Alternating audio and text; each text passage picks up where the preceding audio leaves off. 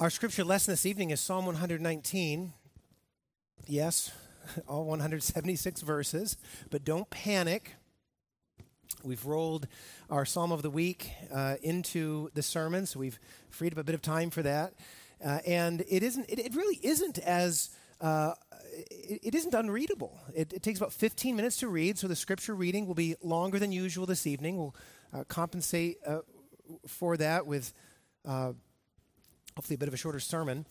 But what I'd like to do this evening is just say a few things about Psalm 119 so that we can read it with more profit, hopefully, and then we'll give 3 points of observation and application after reading it in its entirety. So Psalm 119, to summarize, is a majestic poem in praise of God's word. And you hear the word majestic and you say, yeah, maybe too majestic. It's 176 verses. I mean, can we read the whole thing? We probably don't typically read the whole of Psalm 119. We know some of the verses. There are some very memorable verses from Psalm 119. Your word I have stored in my heart that I might not sin against you, verse 11. Or verse 105 is quite familiar. Your word is a lamp to my feet and a light to my path. So we know some of the verses, but I want to suggest to you and try to defend to you this evening that the psalm is really meant to be read in its entirety. And perhaps, if that feels like a lot, it's probably meant to be memorized in its entirety. And the reason that we can suggest that is because of the construction of the poem. It might be helpful if you have your Bibles open just to look at the construction of Psalm 119. The poem is an acrostic. That is, it is a mnemonic device. It is the writer has employed a device for helping for the memorization. How this acrostic works is like this.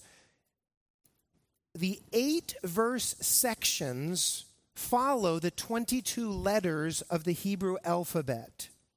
So the first 8 verses each begin with the first letter of the Hebrew alphabet, Aleph. So like our letter A.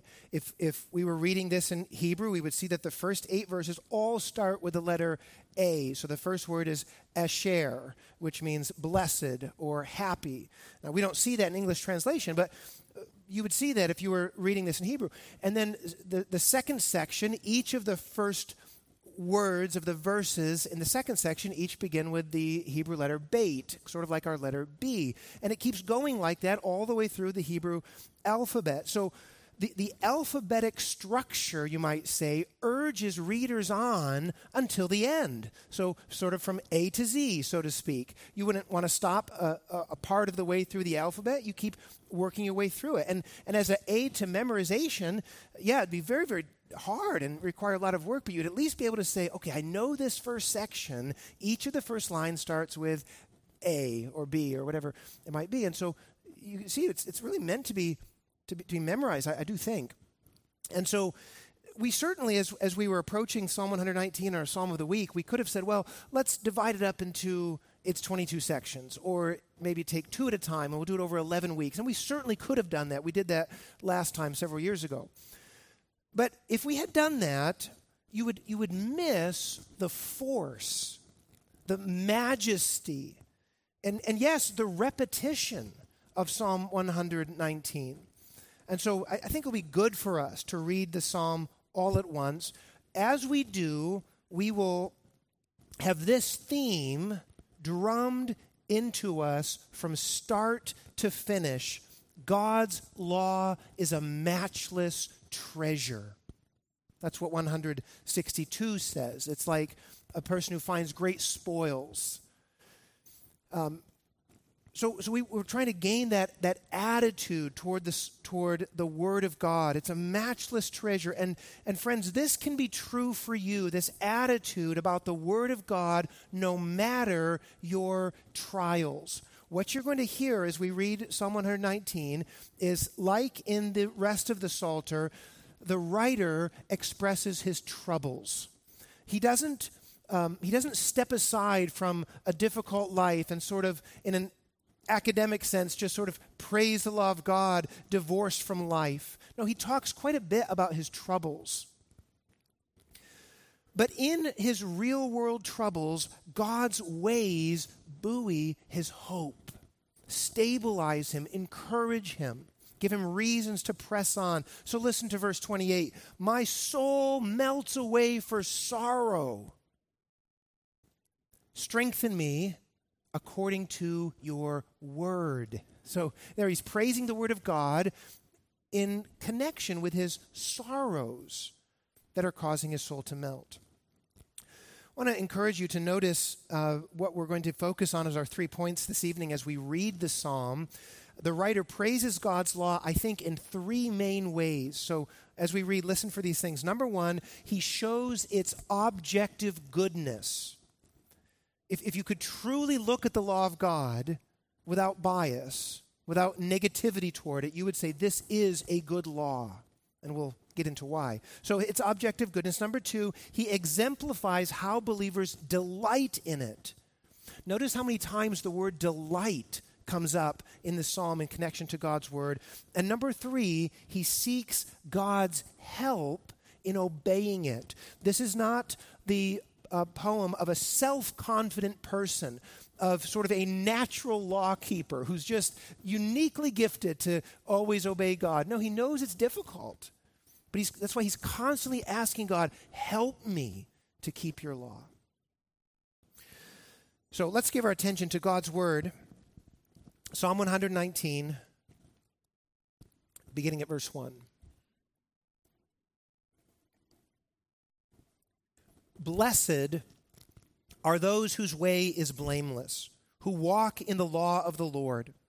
Blessed are those who keep his testimonies, who seek him with their whole heart, who also do no wrong, but walk in his ways. You have commanded your precepts to be kept diligently. Oh, that my ways may be steadfast in keeping your statutes. Then I shall not be put to shame, having my eyes fixed on all your commandments. I will praise you with an upright heart. When I learn your righteous rules, I will keep your statutes. Do not utterly forsake me. How can a young man keep his way pure? By guarding it according to your word.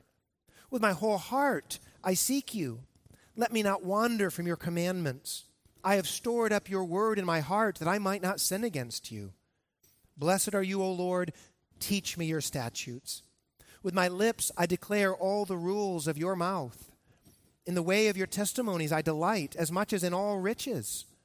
I will meditate on your precepts and fix my eyes on your ways. I will delight in your statutes. I will not forget your word. Deal bountifully with your servant, that I may live and keep your word. Open my eyes, that I may behold wondrous things out of your law.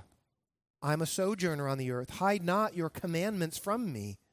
My soul is consumed with longing for your rules at all times. You rebuke the insolent, accursed ones who wander from your commandments. Take away from me scorn and contempt, for I have kept your testimonies. Even though princes sit plotting against me, your servant will meditate on your statutes. Your testimonies are my delight. They are my counselors. My soul clings to the dust. Give me life according to your word. When I told of my ways, you answered me. Teach me your statutes. Make me understand the way of your precepts, and I will meditate on your wondrous works. My soul melts away for sorrow. Strengthen me according to your word. Put false ways far from me, and graciously teach me your law. I have chosen the way of faithfulness. I set your rules before me. I cling to your testimonies, O Lord. Let me not be put to shame. I will run in the way of your commandments when you enlarge my heart. Teach me, O Lord, the way of your statutes, and I will keep it to the end. Give me understanding that I may keep your law and observe it with my whole heart. Lead me in the path of your commandments, for I delight in it. Incline my heart to your testimonies and not to selfish gain. Turn my eyes from looking at worthless things and give me life in your ways. Confirm to your servant your promise, that you may be feared. Turn away the reproach that I dread, for your rules are good. Behold, I long for your precepts. In your righteousness, give me life. Let your steadfast love come to me, O Lord, your salvation according to your promise. Then I shall have an answer for him who taunts me, for I trust in your word. And take not the word of truth utterly out of my mouth, for my hope is in your rules. I will keep your law continually, forever and ever, and I shall walk in a wide place, for I have sought your precepts. I will also speak of your testimonies before kings, and shall not be put to shame. For I find my delight in your commandments, which I love. I will lift up my hands toward your commandments, which I love, and I will meditate on your statutes. Remember your word to your servant, in which you have made me hope. This is my comfort in my affliction, that your promise gives me life. The insolent utterly deride me, but I do not turn away from your law. When I think of your rules from of old, I take comfort, O Lord. Hot indignation seizes me because of the wicked who forsake your law. Your statutes have been my songs in the house of my sojourning. I remember your name in the night, O Lord, and keep your law. This blessing has fallen to me, that I have kept your precepts. The Lord is my portion. I promise to keep your words. I entreat your favor with all my heart. Be gracious to me according to your promise. When I think on my ways, I turn my feet to your testimonies. I hasten and do not delay to keep your commandments. Though the cords of the wicked ensnare me, I do not forget your law. At midnight I rise to praise you because of your righteous rules. I am a companion to all who fear you, of those who keep your precepts. The earth, O Lord, is full of your steadfast love. Teach me your statutes. You have dealt well with your servant, O Lord, according to your word. Teach me good judgment and knowledge, for I believe in your commandments. Before I was afflicted, I went astray, but now I keep your word. You are good and do good. Teach me your statutes. The insolent smear me with lies, but with my whole heart I keep your precepts. Their heart is unfeeling like fat, but I delight in your law. It is good for me that I was afflicted, that I might learn your statutes. The law of your mouth is better to me than thousands of gold and silver pieces. Your hands have made and fashioned me. Give me understanding that I may learn your commandments. Those who fear you shall see me and rejoice because I have hoped in your word. I know, O Lord, that your rules are righteous and that in faithfulness you have afflicted me. Let your steadfast love comfort me according to your promise to your servant. Let your mercy come to me that I may live, for your law is my delight. Let the insolent be put to shame because they have wronged me with falsehood. As for me, I will meditate on your precepts. Let those who fear you turn to me, that they may know your testimonies. May my heart be blameless in your statutes, that I may not be put to shame. My soul longs for your salvation. I hope in your word. My eyes long for your promise. I ask, when will you comfort me? For I have become like a wineskin in the smoke, yet I have not forgotten your statutes. How long must your servant endure? When will you judge those who persecute me? The insolent have dug pitfalls for me. They do not live according to your law. All your commandments are sure. They persecute me with falsehood. Help me.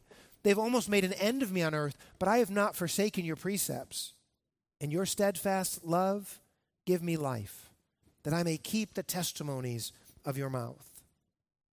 Forever, O Lord, your word is firmly fixed in the heavens. Your faithfulness endures to all generations. You have established the earth, and it stands fast. By your appointment they shall stand this day, for all things are your servants. If your law had not been my delight, I would have perished in my affliction. I will never forget your precepts, for by them you have given me life. I am yours, save me, for I have sought your precepts. The wicked lie in wait to destroy me, but I consider your testimonies. I have seen a limit to all perfection, but your commandment is exceedingly broad. Oh, how I love your law. It is my meditation all the day. Your commandments make me wiser than my enemies, for it is ever with me. I have more understanding than all my teachers, for your testimonies are my meditation. I understand more than the aged, for I keep your precepts. I hold back my feet from every evil way in order to keep your word. I do not turn aside from your rules, for you have taught me. How sweet are your words to my taste, sweeter than honey to my mouth. Through your precepts I get understanding, therefore I hate every false way. Your word is a lamp to my feet and a light to my path. I have sworn an oath and confirmed it to keep your righteous rules. I am severely afflicted. Give me life, O Lord, according to your word. Accept my freewill offerings of praise, O Lord, and teach me your rules. I hold my life in my hand continually, but I do not forget your law. The wicked have laid a snare for me, but I do not stray from your precepts. Your testimonies are my heritage forever, for they are the joy of my heart. I incline my heart to perform your statutes forever to the end. I hate the double-minded, but I love your law. You are my hiding place and my shield. I hope in your word. Depart from me, you evildoers, that I may keep the commandments of my God. Uphold me according to your promise, that I may live, and let me not be put to shame in my hope. Hold me up, that I may be safe, and have regard for your statutes continually. You spurn all who go astray from your statutes, for their cunning is in vain. All the wicked of the earth you discard like dross. Therefore, I love your testimonies. My flesh trembles for fear of you, and I'm afraid of your judgments. I have done what is just and right. Do not leave me to my oppressors. Give your servant a pledge of good. Let not the insolent oppress me. My eyes long for your salvation and for the fulfillment of your righteous promise. Deal with your servant according to your steadfast love and teach me your statutes. I am your servant. Give me understanding that I may know your testimonies. It is time for the Lord to act, for your law has been broken. Therefore, I love your commandments above gold, above fine gold. Therefore, I consider all your precepts to be right. I hate every false way. Your testimonies are wonderful. Therefore, my soul keeps them. The unfolding of your words gives light. It imparts understanding to the simple. I open my mouth and pant because I long for your commandments. Turn to me and be gracious to me, as is your way with those who love your name. Keep steady my steps according to your promise, and let no iniquity get dominion over me. Redeem me from man's oppression, that I may keep your precepts. Make your face shine upon your servant, and teach me your statutes. My eyes shed streams of tears, because people do not keep your law. Righteous are you, O Lord, and right are your rules.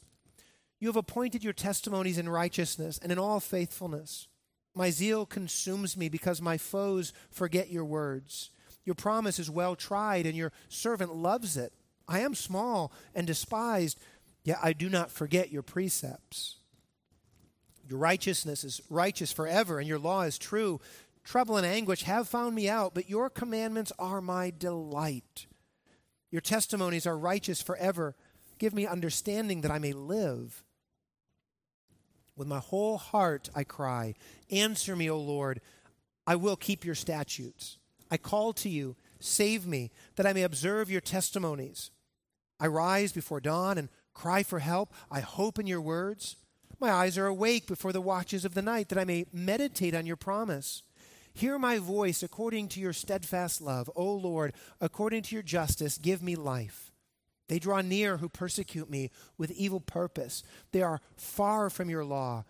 But you are near, O Lord, and all your commandments are true. Long have I known your testimonies, that you have founded them forever. Look on my affliction and deliver me, for I do not forget your law. Plead my cause and redeem me. Give me life according to your promise. Salvation is far from the wicked, for they do not seek your statutes. Great is your mercy, O Lord. Give me life according to your rules. Many are my persecutors and my adversaries, but I do not swerve from your testimonies. Look at the faithless with disgust, because they do not keep your commands. Consider how I love your precepts. Give me life according to your steadfast love. The sum of your word is truth, and every one of your righteous rules endures forever. Princes persecute me without cause, but my heart stands in awe of your words. I rejoice at your word like one who finds great spoil. I hate and abhor falsehood, but I love your law. 7 times a day I praise you for your righteous rules. Great peace have those who love your law. Nothing can make them stumble. I hope for your salvation, O Lord, and I do your commandments. My soul keeps your testimonies. I love them exceedingly. I keep your precepts and testimonies, for all my ways are before you. Let my cry come before you, O Lord. Give me understanding according to your word. Let my plea come before you. Deliver me according to your word. My lips will pour forth praise, for you teach me your statutes. My tongue will sing of your word, for all your commandments are right. Let your hand be ready to help me, for I've chosen your precepts. I long for your salvation, O Lord, and your law is my delight. Let my soul live and praise you, and let your rules help me. I have gone astray like a lost sheep. Seek your servant, for I do not forget your commandments. We made it. So 3 things that we want to notice from Psalm 119. The first observation is this: God's law is good. God's law is good. Verse 39 puts it briefly, your rules are good. Now, that isn't how we naturally think. When is the last time you said about any rule, now that's a good rule, I like that rule? We do struggle, don't we? We struggle to appreciate rules because they sometimes seem to us like meaningless restrictions that keep us from doing what we want, right? Rules stop certain things from happening or require other things from happening, and they might not always accord with what we want. But what we notice from Psalm 119 is that the writer doesn't see the law as arbitrary or meaningless. He doesn't even really see it as a restriction. How he sees the law of God is the way that God wisely orders his good world, his good creation. You see, the writer isn't simply praising God's laws in abstraction from God, as if, wow, these are good rules. He sees them connected to the Lord. They are God's ways. Did you notice how many synonyms of law the writer uses here? He uses words like law, like ways, and testimonies, and precepts, statutes, commandments, rules. All those synonyms, and that was only from the first 8 verses of Psalm 119, because he wants us to see the breadth of what God is doing in conveying his will to his beloved people.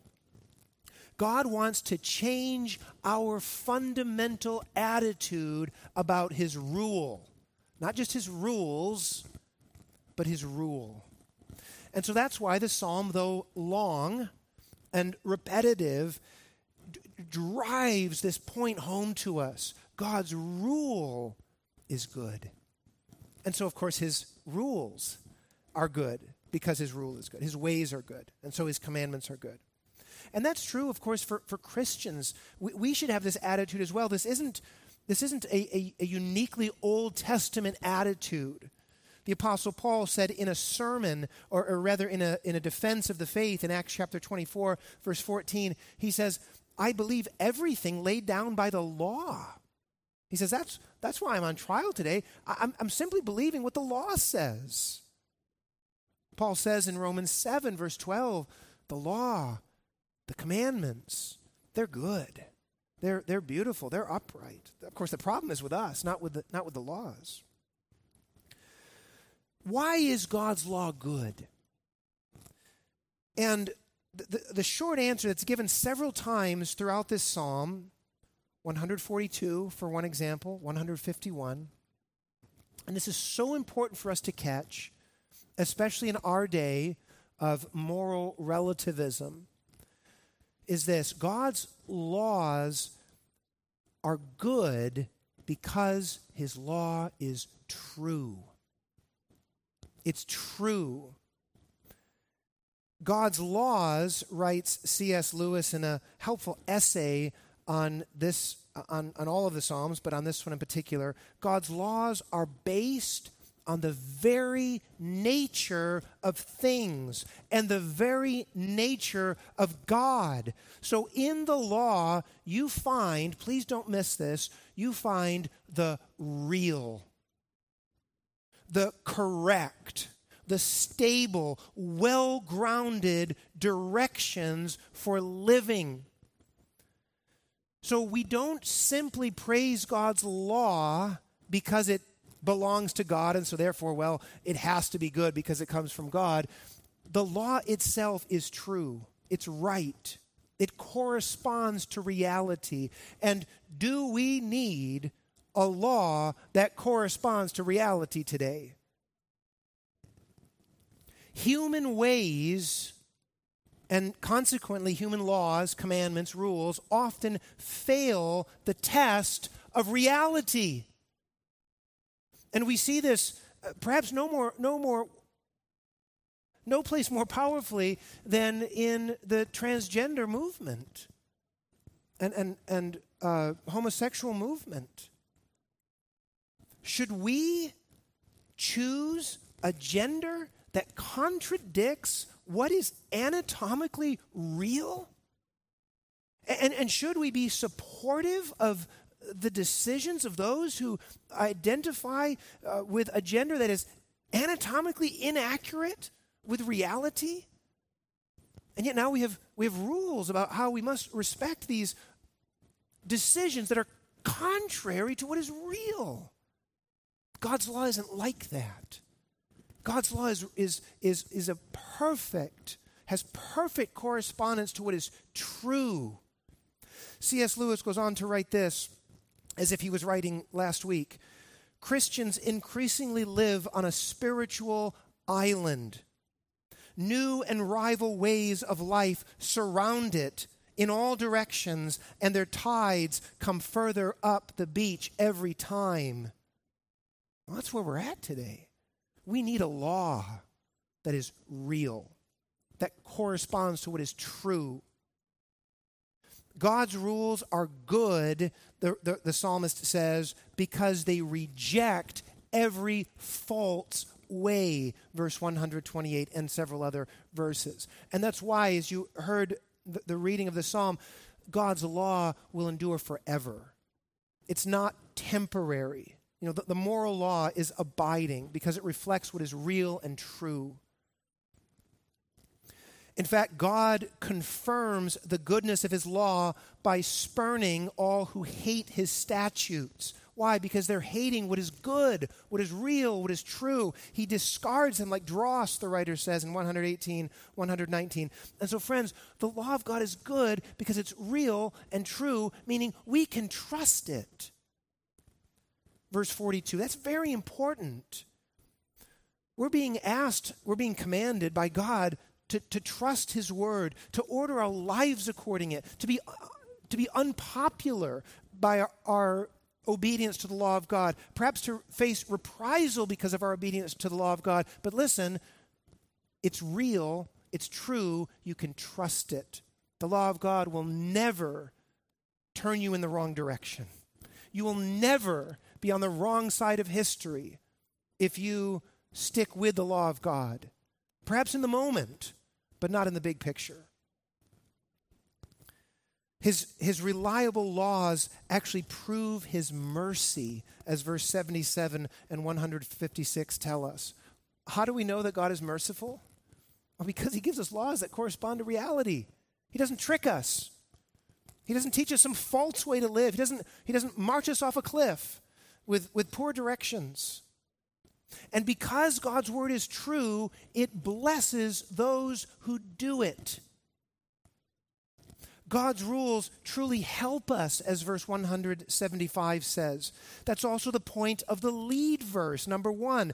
Blessed are those whose way is blameless, who walk in the law of the Lord. Listen, the psalm promises, as one writer has noticed, these blessings: the blessing of liberation, the blessing of light, the blessing of life, and the blessing of stability. No other laws, no other ideas can deliver those kinds of promises. What does that mean? Well, by keeping God's law, we experience liberation. We actually fight the bondage of sin, as verse 133 says. We also experience light. We gain wise counsel, verse 24, whereas everything around us is darkness. We have life. We can live faithfully before God's face in obedience to his law, and we experience stability. 165, great peace have those who love your law. Nothing can make them stumble.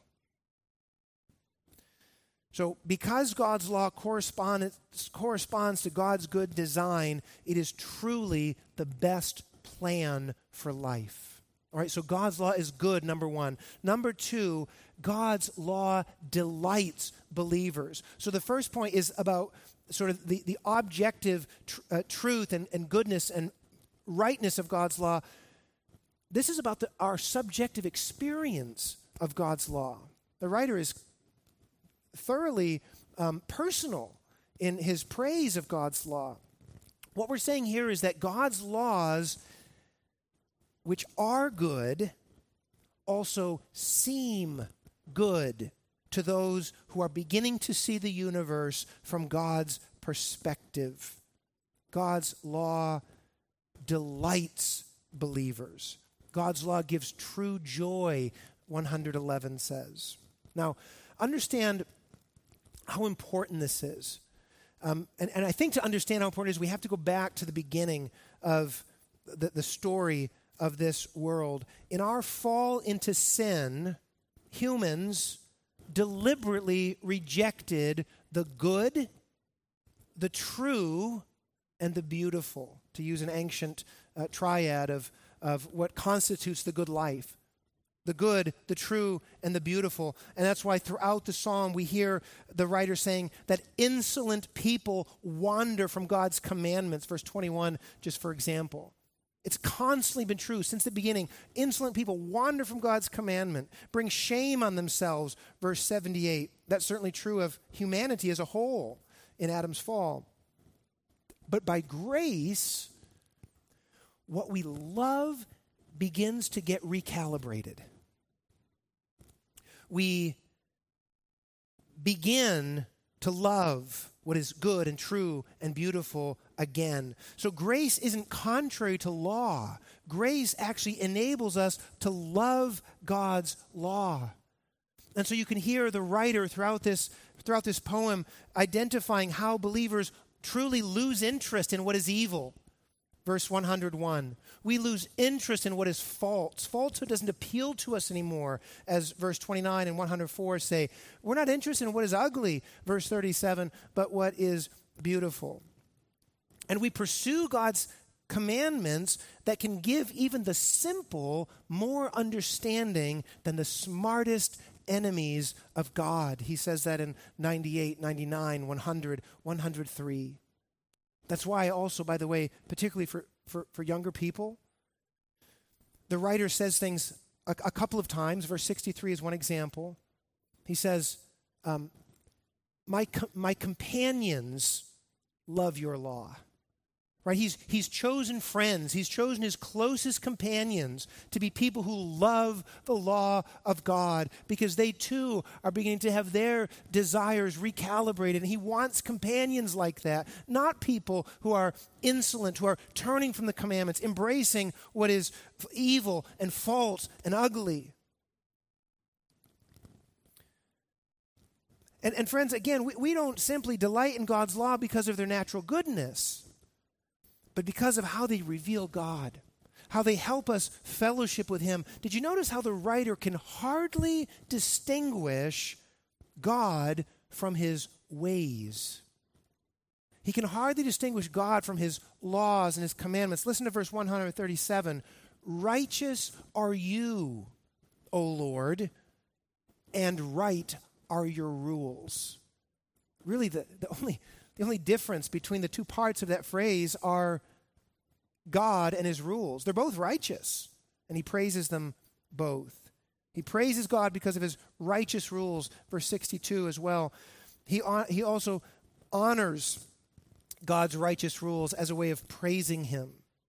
Spiritual people know that God's word can make them wise unto salvation. It holds out something beautiful for God's people, and so we long for it, as verse 81 says. This is why we can say with 103, how sweet are your words to my taste, sweeter than honey to my mouth. Ignorance of God's laws is a reason to cry, he says in 136, because it reveals ignorance of God. And so the sweetness that a believer has with the taste of the law of God is because we are tasting something of God in the law. That's why we should have such a high view of the law and be even forcefully opposed to those who reject God's law, as you heard the writer express himself throughout it. And for this reason also, God's people want to obey no matter the cost. The writer has set himself to obey God's law, 106 says. Or verse 5, oh, that my ways may be steadfast in keeping your statutes. There's that desire, that yearning, that commitment. And the first step toward doing that, as the writer says in many, many places, verse 15, verse 48, verse 148, is by knowing God's will by heart. We don't want to use the law of God as a code book that we only use when we have to look something up to find out, what do I have to do in this situation? What is the law? Now, we may use it that way, of course, but we want the law of God in our hearts so that we are almost impulsively making wise decisions because God's law is within us. I will meditate on your precepts. I will fix my eyes on your ways. I have stored up your word in my heart. Why? Because God's law delights believers. And so we want to have more of it. We want to obey it. We want others to as well. That brings us to the third point of Psalm 119, I believe, and that is this. The law of God demands divine help for keeping it. So as we worked our way through the psalm, we got occasionally a sense from the writer that he knows that he cannot keep God's law perfectly. He loves God's law. He knows it's the right path. He knows it will result in blessings to those who keep it. He has no problem with God's law. The problem is his ability to keep it. He remembers God's commandments. He says that quite a few times, doesn't he? I have not forgotten your laws, but he just hasn't always kept them. He says in verse 176, the last verse, interestingly, I have gone astray like a lost sheep. See, the problem is not the law. The problem is not the sheep pen. That's the place where the psalmist wants to be, is within the safe and delightful confines of that sheep pen, God's holy wills, but he has wandered from that sheep pen like a lost sheep. And so he asks God for help throughout the psalm, doesn't he? Listen to verse 10, let me not wander from your commandments. Let me not wander. You see, God must open our eyes. He must enlarge our hearts so that we can see the wonders of his law, so that we may run in his ways. And so we should be people of prayer toward greater obedience of God's law. Listen to verse 27. Make me understand the way of your precepts. I don't want to be ignorant. I don't want to run in the wrong direction. I don't want to waste my energies committed to what is false and evil and ugly. He says in verse 65, teach me good judgment and knowledge.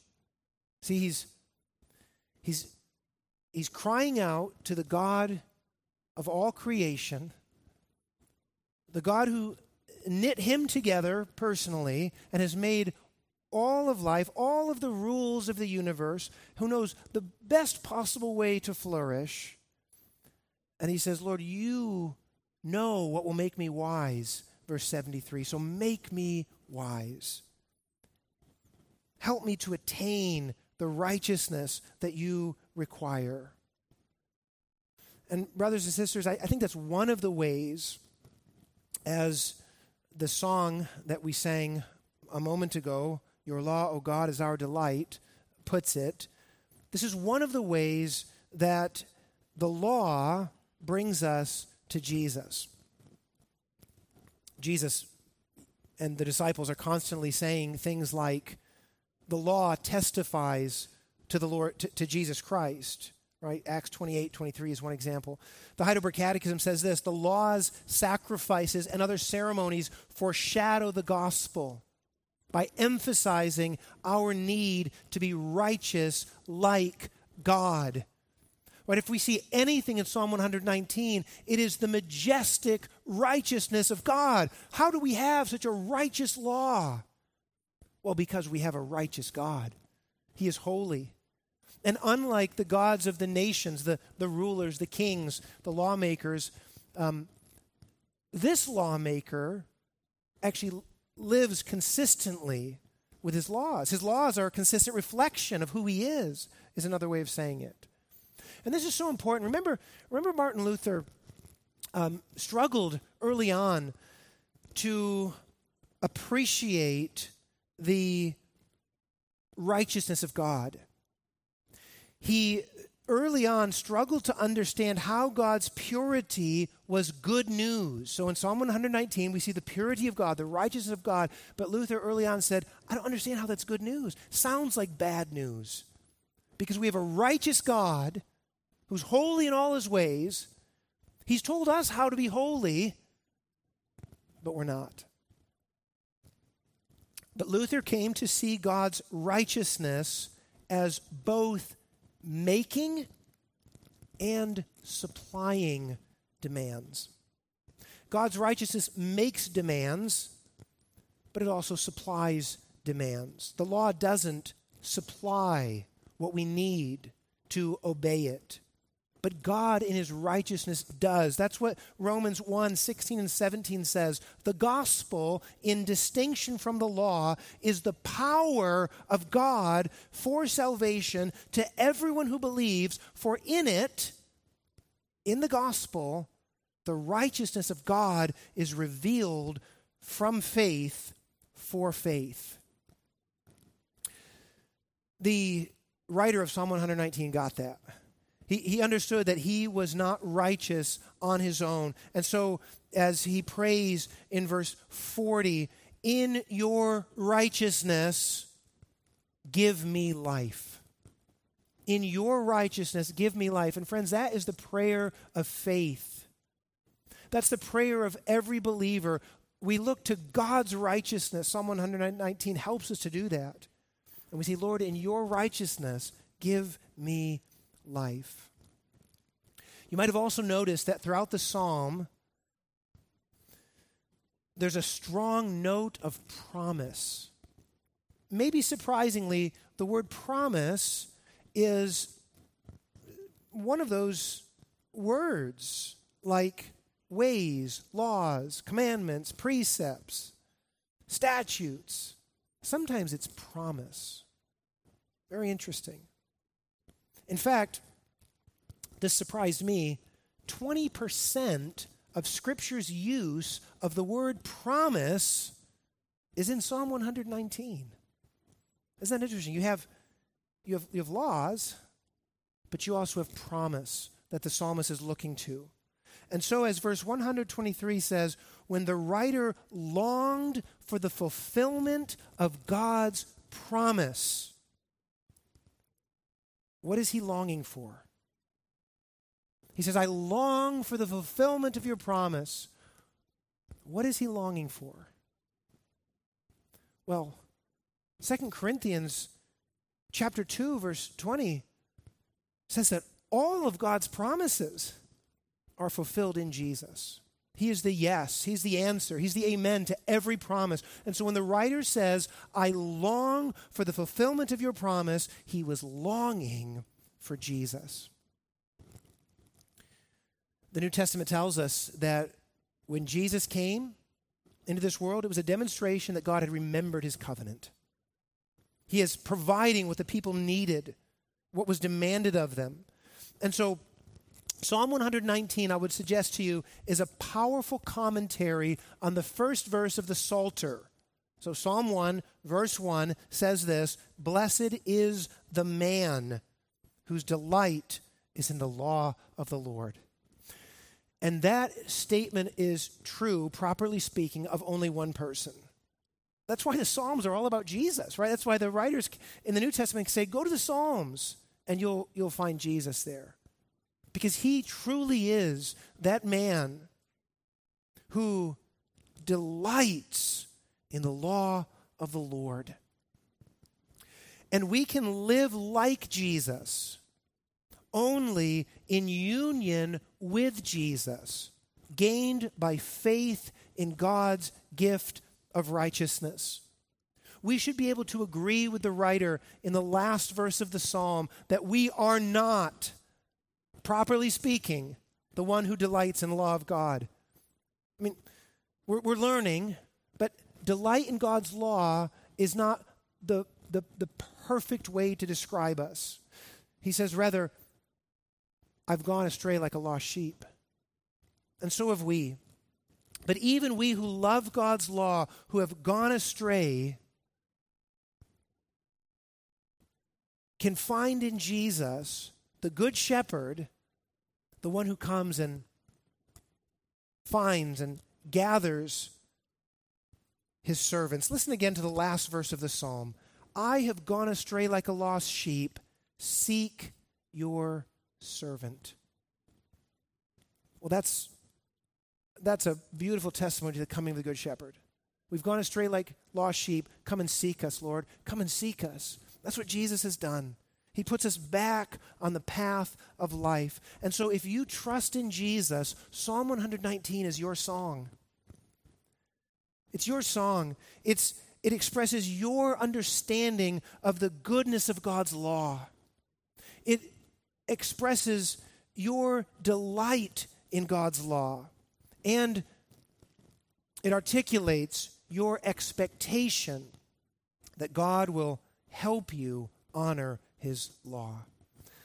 Let's pray to the Lord in praise of his wondrous law and also seeking his help to honor it.